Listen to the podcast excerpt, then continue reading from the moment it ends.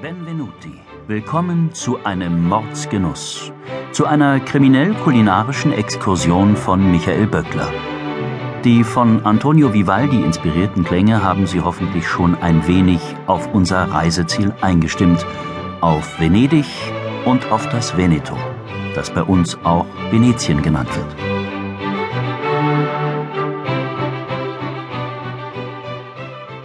Begleiten Sie uns in eine Region Norditaliens, die zum Sterben definitiv zu schade ist.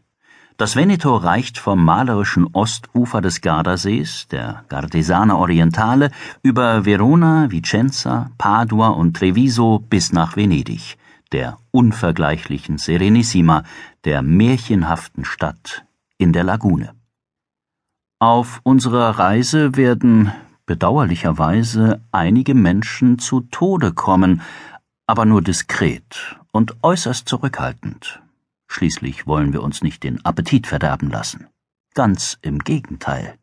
Zwischen Mord und Totschlag, also gewissermaßen in den schöpferischen Pausen, werden wir Sie mit der vielfältigen Küche Venetiens vertraut machen, Ihnen die Weine der Region näher bringen, Sie können schon mal einen Prosecco kalt stellen und einige Geschichten und Anekdoten erzählen. Lassen Sie sich überraschen.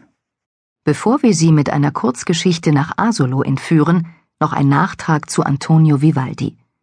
Der Komponist und Teufelsgeiger, der wegen seiner Haarfarbe Prete Rosso, roter Priester genannt wurde, hatte ein tragisches Schicksal. Der Leiter des Konservatoriums am Waisenhaus für junge Mädchen wurde Anfang des 18. Jahrhunderts mit seinen Kompositionen und Konzerten in Venedig gefeiert wie ein Popstar. Aber dann geriet er in Vergessenheit, um schließlich, fern seiner Heimat, in einem Armenhaus zu sterben. Und doch ist er heute, nicht zuletzt mit seinen vier Jahreszeiten, den Quattro Stagioni, so lebendig und gegenwärtig wie nie zuvor.